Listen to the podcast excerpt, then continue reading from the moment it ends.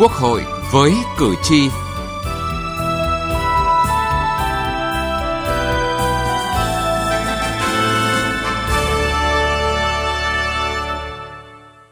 Xin kính chào quý vị. Thưa quý vị và các bạn, từ nhiệm kỳ khóa 12 của Đảng đến nay, công tác phòng chống tham nhũng được đẩy mạnh.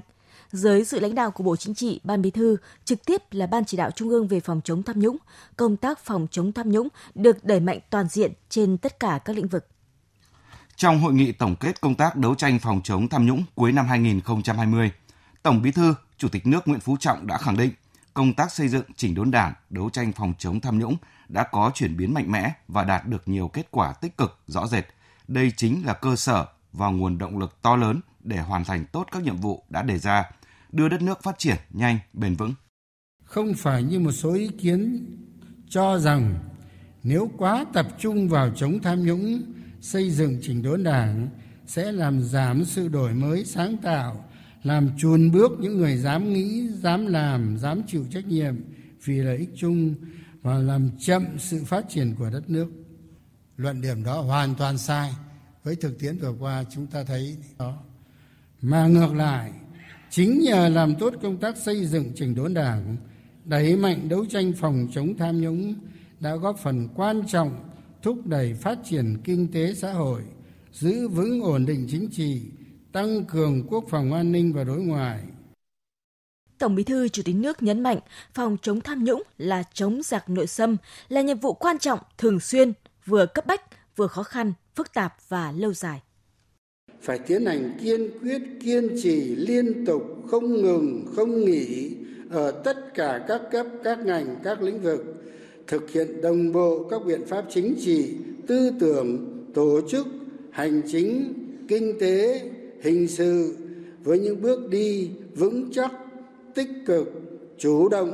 và có trọng tâm trọng điểm phải xây dựng cho được một cơ chế phòng ngừa chặt chẽ để không thể tham nhũng một cơ chế răn đe trừng trị nghiêm khắc để không dám tham nhũng một cơ chế để không cần tham nhũng Thưa quý vị và các bạn, vậy làm thế nào để xây dựng cơ chế để không thể, không dám và không cần tham nhũng là việc làm rất quan trọng và đây cũng là nội dung chương trình Quốc hội với cử tri hôm nay đề cập.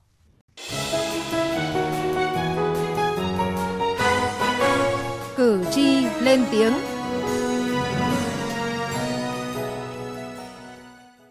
Thưa quý vị và các bạn, kết quả điều tra của Viện Dư luận Xã hội, Ban tuyên giáo Trung ương cho thấy 93% cán bộ đảng viên và nhân dân tin tưởng vào sự lãnh đạo của Đảng trong cuộc đấu tranh phòng chống tham nhũng, trong đó rất tin tưởng chiếm tỷ lệ 54%. Ông Nguyễn Xuân Hồng, Hội Cựu chiến binh thị trấn Minh Đức, huyện Thủy Nguyên, thành phố Hải Phòng cho biết. Làm có quyết liệt và rất hiệu quả. Cả nước và những nhân dân thấy tin tưởng lắm. Như bản thân tôi là quá tin tưởng vào đảng lãnh đạo, nhất là đồng chí Nguyễn Phú Trọng đang làm mà làm được xử được cả những tham nhũng có chức có quyền cao nhất. Cùng chung quan điểm này, ông Lê Quốc Lý ở quận Cầu Giấy, Hà Nội chia sẻ. Tham nhũng phá hoại từ kinh tế, chính trị, xã hội. Nó xói mòn đến sự vững mạnh của đảng, của niềm tin của nhân dân đối với đảng chúng ta.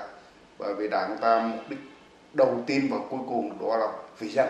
Tất cả hành động mà không vì dân sẽ phải bị loại bỏ. Trong đó có hành động tham nhũng. Thì tôi cho là phải cương quyết, không thể dung túng được. Các văn kiện tại Đại hội Đảng 13 vừa qua đã đề cập rất rõ nét về niềm tin và quyết tâm chống tham nhũng. Với quyết tâm chính trị rất cao, trong thời gian qua, Đảng đã ban hành nhiều nghị quyết, chỉ thị lãnh đạo, chỉ đạo quyết liệt toàn diện công tác chống tham nhũng đi vào chiều sâu với phương châm không có vùng cấm, không có ngoại lệ. Nhiều vụ việc, vụ án được xác minh, làm rõ và xử lý rất nghiêm khắc. Bất kể là ai, trên cơ sở đó, báo cáo chính trị đã khẳng định tham nhũng từng bước được kiềm chế, ngăn chặn và có chiều hướng giảm. Qua đó, góp phần củng cố niềm tin của cán bộ đảng viên, nhân dân đối với Đảng, Nhà nước và chế độ ta.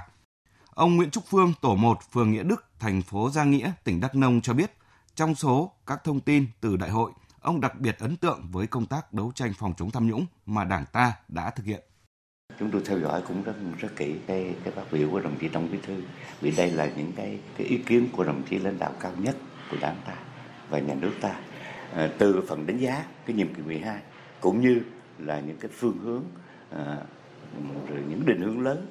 mục tiêu lớn của nhiệm kỳ 13 cái cái phòng chống tham nhũng của đại hội nhiệm kỳ 12 đã thắng lợi tương đối lớn để chúng ta sàng lọc đánh giá kiểm định phẩm chất à, về năng lực về trình độ và cái cái, cái kiên định lập trường đối với đảng. Và chính nó là cái cái cơ sở rất cơ bản để chúng ta tiếp tục là làm tiếp thực hiện tốt cái công tác phòng chống tham nhũng trong nhiệm kỳ ba tới đây. Bởi vì nó không có điểm dừng à, phải làm tiếp à, và từ đó thì chúng ta mới giúp cho phần củng cố chỉnh đốn đảng thật tốt hơn. Tuy nhiên, bên cạnh kết quả đạt được thì phải thẳng thắn nhìn nhận công tác phòng chống tham nhũng vẫn còn những tồn tại hạn chế. Đó là tình trạng trên nóng dưới lạnh. Công tác phòng chống tham nhũng ở một số địa phương, bộ ngành chưa có sự chuyển biến rõ rệt. Việc phát hiện xử lý tham nhũng vẫn còn hạn chế, tỷ lệ thu hồi tài sản tham nhũng thất thoát còn thấp. Việc tự kiểm tra, tự phát hiện và xử lý tham nhũng trong nội bộ cơ quan, đơn vị còn yếu. Tham nhũng trên nhiều lĩnh vực còn nghiêm trọng phức tạp, với biểu hiện ngày càng tinh vi gây bức xúc trong xã hội. Tham nhũng vẫn là một trong những nguy cơ đe dọa sự tồn vong của Đảng và chế độ. Tình trạng nhũng nhiễu tiêu cực trong khu vực hành chính, dịch vụ công chưa được ngăn chặn có hiệu quả. Trong văn kiện đại hội 13, các nhóm giải pháp về xây dựng nhà nước pháp quyền xã hội chủ nghĩa, trong đó có giải pháp Đảng khuyến khích và bảo vệ cán bộ thực hiện 6 giám, bổ sung thêm 3 giám là dám nói, dám đột phá sáng tạo và dám đương đầu với khó khăn thử thách. Đây là những yêu cầu cao và thách thức rất lớn trong bối cảnh hệ thống pháp luật chưa đồng bộ, trồng chéo, chưa kịp thời điều chỉnh. Hơn nữa, trong điều kiện cuộc đấu tranh phòng chống tham nhũng hiện nay rất quyết liệt, một bộ phận nhỏ cán bộ có tâm lý e dè, sợ sai trong thực thi công vụ. Chính vì vậy, báo cáo chính trị đã đặt ra 6 giám là liều thuốc rất kịp thời giúp cán bộ cởi bỏ tâm lý sợ sai trong thực hiện nhiệm vụ. Nội dung này chúng tôi sẽ phân tích kỹ hơn ở tiết mục Từ nghị trường đến cuộc sống ngay sau đây. Từ nghị trường đến cuộc sống. Thưa quý vị và các bạn, thời gian qua, công tác phòng chống tham nhũng được đẩy mạnh dưới sự lãnh đạo của Bộ Chính trị, Ban Bí thư, trực tiếp là Ban chỉ đạo Trung ương về phòng chống tham nhũng. Công tác phòng chống tham nhũng được đẩy mạnh toàn diện trên tất cả lĩnh vực. Đặc biệt, xử lý vi phạm về tham nhũng có thể coi là đạt được những kết quả rất cao. Đó là ý kiến của đại biểu Nguyễn Văn Pha, Ủy ban Tư pháp Quốc hội. Về công tác uh, xử lý uh, tham nhũng, uh, năm cái nhiệm kỳ vừa qua có thể nói là đỉnh cao với một cái ờ, phương châm tức là xử lý tham nhũng là không vùng cấm. Chúng ta được biết rằng là rất nhiều vụ án tham nhũng lớn mà đã xảy ra từ trước thì đã được xem xét xử lý trong nhiệm kỳ này. Như vụ án tham nhũng kinh tế mà người phạm tội có chức vụ cao thậm chí rất cao cũng đã được xem xét xử lý kịp thời.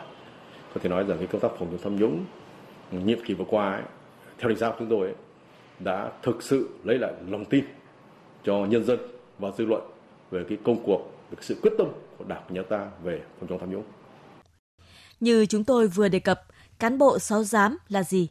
Đó là những người dám nghĩ, dám làm, dám chịu trách nhiệm, dám nói, dám đột phá sáng tạo và dám đương đầu với khó khăn thử thách. Trong bất cứ giai đoạn phát triển nào của đất nước cũng cần có những nhân tố này. Đặc biệt là dám đương đầu, dám đổi mới càng cần thiết trong bối cảnh đất nước hội nhập sâu rộng với quốc tế như hiện nay.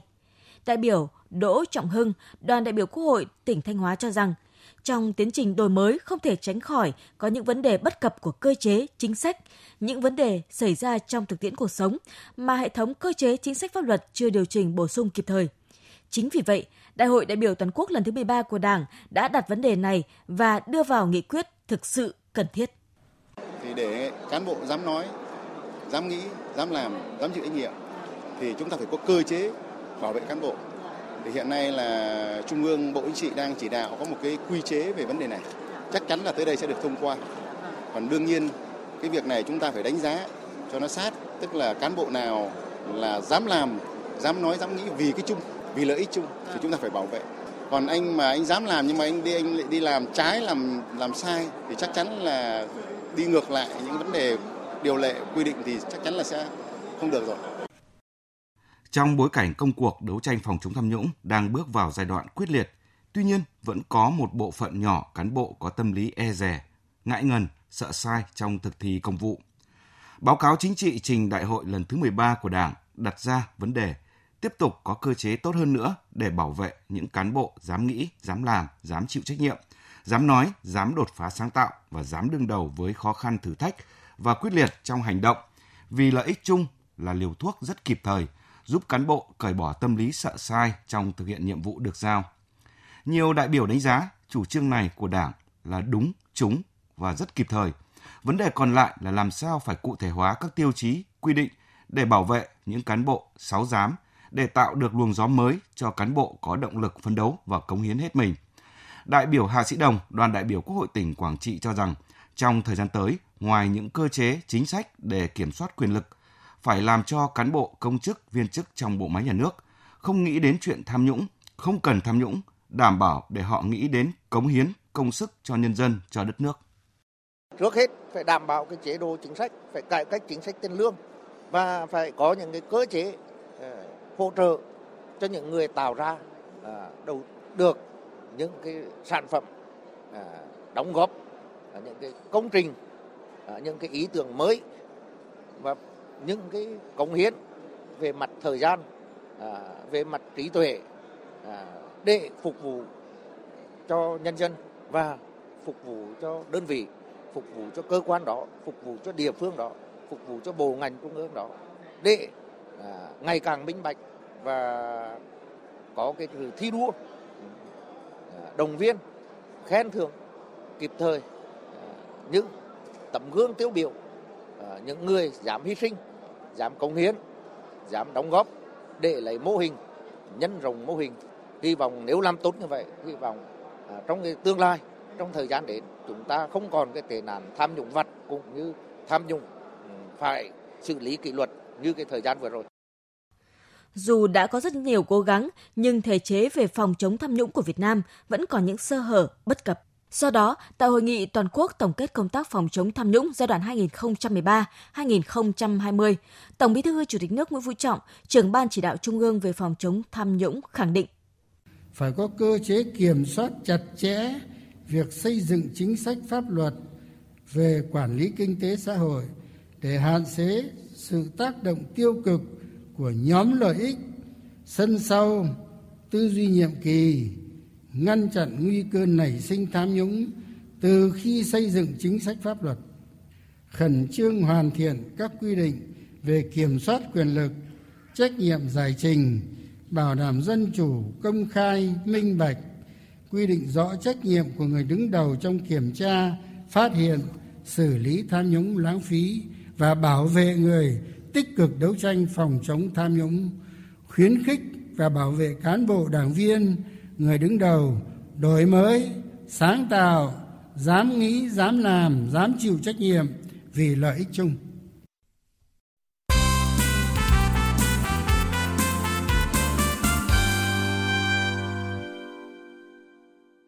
Thưa quý vị và các bạn, con số 1.300 tổ chức đảng và gần 70.000 đảng viên, trong đó có nhiều người giữ cương vị cao của đảng, nhà nước, lãnh đạo chủ chốt các địa phương, đơn vị, sĩ quan cấp tướng trong lực lượng vũ trang, đương chức hoặc đã nghỉ hưu bị kỷ luật là minh chứng rõ cho quyết tâm ngăn chặn phòng ngừa tham nhũng của Đảng. Theo Phó trưởng Ban Nội chính Trung ương Trần Quốc Cường, Ban chỉ đạo Trung ương về phòng chống tham nhũng từ năm 2013 đến nay, đặc biệt là từ nhiệm kỳ khóa 12 đã tăng cường công tác phòng chống tham nhũng và có thể nói đây là thành công lớn của cả hệ thống chính trị. Phải hạn chế những kẽ hở trong thể chế để chống tham nhũng. Đó là chia sẻ của Ủy viên Trung ương Đảng, Phó trưởng Ban Nội chính Trung ương Trần Quốc Cường với phóng viên Đài Tiếng Nói Việt Nam. Muốn chống tham nhũng, thứ nhất là chúng ta phải xử lý rất mạnh mẽ mà không có vùng cấm để không dám cái thứ hai nữa là phải có xây dựng cái thể chế bằng cái thể chế để hạn chế những cái kẽ hở trong thể chế và cái thứ ba nữa là nâng cao cái thu nhập chính đáng cho người công chức đặc biệt là à, các cái lĩnh vực liên quan đến có thể xảy ra tham nhũng tránh cái trường hợp là người ta vì khó khăn mà người ta tham nhũng như thế là không thể không dám và không muốn không cần đến tham nhũng. Khẳng định năm 2020, khởi sắc nhất trong công tác phòng chống tham nhũng chính là thu hồi tài sản. Ông Trần Quốc Cường chia sẻ, thời gian vừa qua, các cơ quan tố tụng, đặc biệt là cơ quan điều tra, đã tổ chức ngay công tác thu hồi tài sản tham nhũng trong quá trình tố tụng điều tra. Do đó, đã ngăn chặn, thu hồi và tỷ lệ thu hồi tài sản tham nhũng đạt rất cao so với kỳ trước. Để công tác này tiếp tục đạt hiệu quả, Phó trưởng ban Nội chính Trung ương Trần Quốc Cường cho rằng các giải pháp phòng chống tham nhũng đã được Ban chỉ đạo phòng chống tham nhũng Trung ương à, chỉ đạo trong đó, Ban Nội chính Trung ương là cơ quan thường trực đã tổ chức à, phối hợp với các ngành thì trong đó có các cơ quan chống tham nhũng thì đã cùng nhau để nghiên cứu, đề xuất để xây dựng. Và trước hết là phải là xây dựng cái cơ chế, số 1 phải là xây dựng cơ chế. Để cái thứ hai nữa là phải à, có được cái đội ngũ cán bộ liêm chính để phục vụ cho cái công tác và cái thứ ba nữa là phải lan tỏa tuyên truyền rộng rãi cho tầng lớp tầng lớp trên nhân dân. À, như là chúng ta cũng thế thôi và nhiều nước cũng thế là bồi dưỡng ngay từ ở tuổi thơ là đã người ta các cháu đã đã không có cái ý không có cái lòng ham. Thì chúng ta cũng phải xây dựng ngay cái đấy tức là phải bồi dưỡng ngay từ nhà trường. Và cái thứ ba nữa là cũng cần có cái, cái cơ quan lãnh đạo và người đứng đầu. Như giai đoạn vừa qua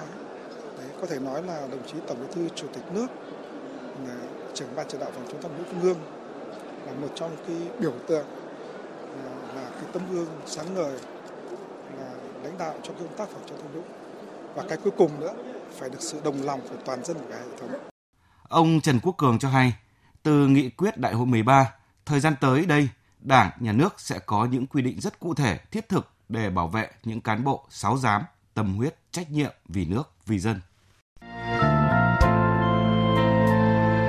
Nghị trường bốn phương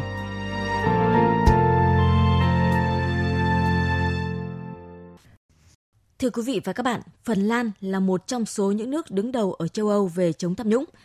Theo thống kê của Ủy ban châu Âu, năm 2014, chỉ có khoảng 9% người dân Phần Lan bị ảnh hưởng bởi tham nhũng trong cuộc sống hàng ngày, trong khi tỷ lệ này trung bình ở châu Âu là 1 phần tư. Đất nước này không chỉ là mô hình cho các nước châu Âu khác mà còn cho cả thế giới học hỏi kinh nghiệm về phòng chống tham nhũng. Tiếp mục nghị trường bốn phương hôm nay mời các bạn cùng tìm hiểu về kinh nghiệm này. Thành công của Phần Lan là kết quả của một sự kết hợp có hiệu quả giữa văn hóa chống tham nhũng của công dân với thể chế chính trị có mô hình quản trị tốt. Đây là đặc điểm rất đặc biệt ở quốc gia này. Bối cảnh lịch sử văn hóa và cấu trúc ảnh hưởng lớn đến sự thành công của chính sách chống tham nhũng, đồng thời là một chính phủ trong sạch và minh bạch với một chương trình quản trị tốt. Về mặt thể chế, có thể tóm lược những yếu tố đã giúp Phần Lan có được một nền quản trị tốt, ít tham nhũng. Đó là hệ thống tòa án lâu dài và hợp pháp, có cơ quan độc lập để quản lý công, giám sát hoạt động của Quốc hội và các cơ quan nhà nước, hệ thống tòa án và cảnh sát mở để người dân có thể theo dõi. Chính phủ minh bạch và phục vụ, chính quyền địa phương hoạt động tốt dựa trên sự tự chủ. Cán bộ công chức xem việc cung cấp dịch vụ công là một nghề nghiệp nên khao khát công hiến và được trả lương thích đáng. Đi kèm với đó là họ được giáo dục tốt để làm việc. Cơ cấu ra quyết định tập thể và tập trung có trách nhiệm giải trình, và cuối cùng là văn hóa chính trị theo định hướng thống nhất, các đảng chính trị hoạt động minh bạch và công khai các khoản được tài trợ. Từ một xã hội dân chủ và bình đẳng, một nền văn hóa tôn trọng sự trung thực và công hiến, người dân có mức sống cao và được giáo dục tốt để hiểu vận dụng và bảo vệ quyền của họ. Những nhân tố này đã hình thành nên một chính phủ Phần Lan trong sạch mà không cần đến các biện pháp phòng chống tham nhũng riêng biệt như nhiều quốc gia khác. Thưa quý vị và các bạn, kinh nghiệm về phòng chống tham nhũng của Phần Lan cũng đã kết thúc chương trình Quốc hội với cử tri hôm nay. Chương trình do biên tập viên Thu Huyền biên soạn và thực hiện. Cảm ơn quý vị và các bạn đã quan tâm theo dõi.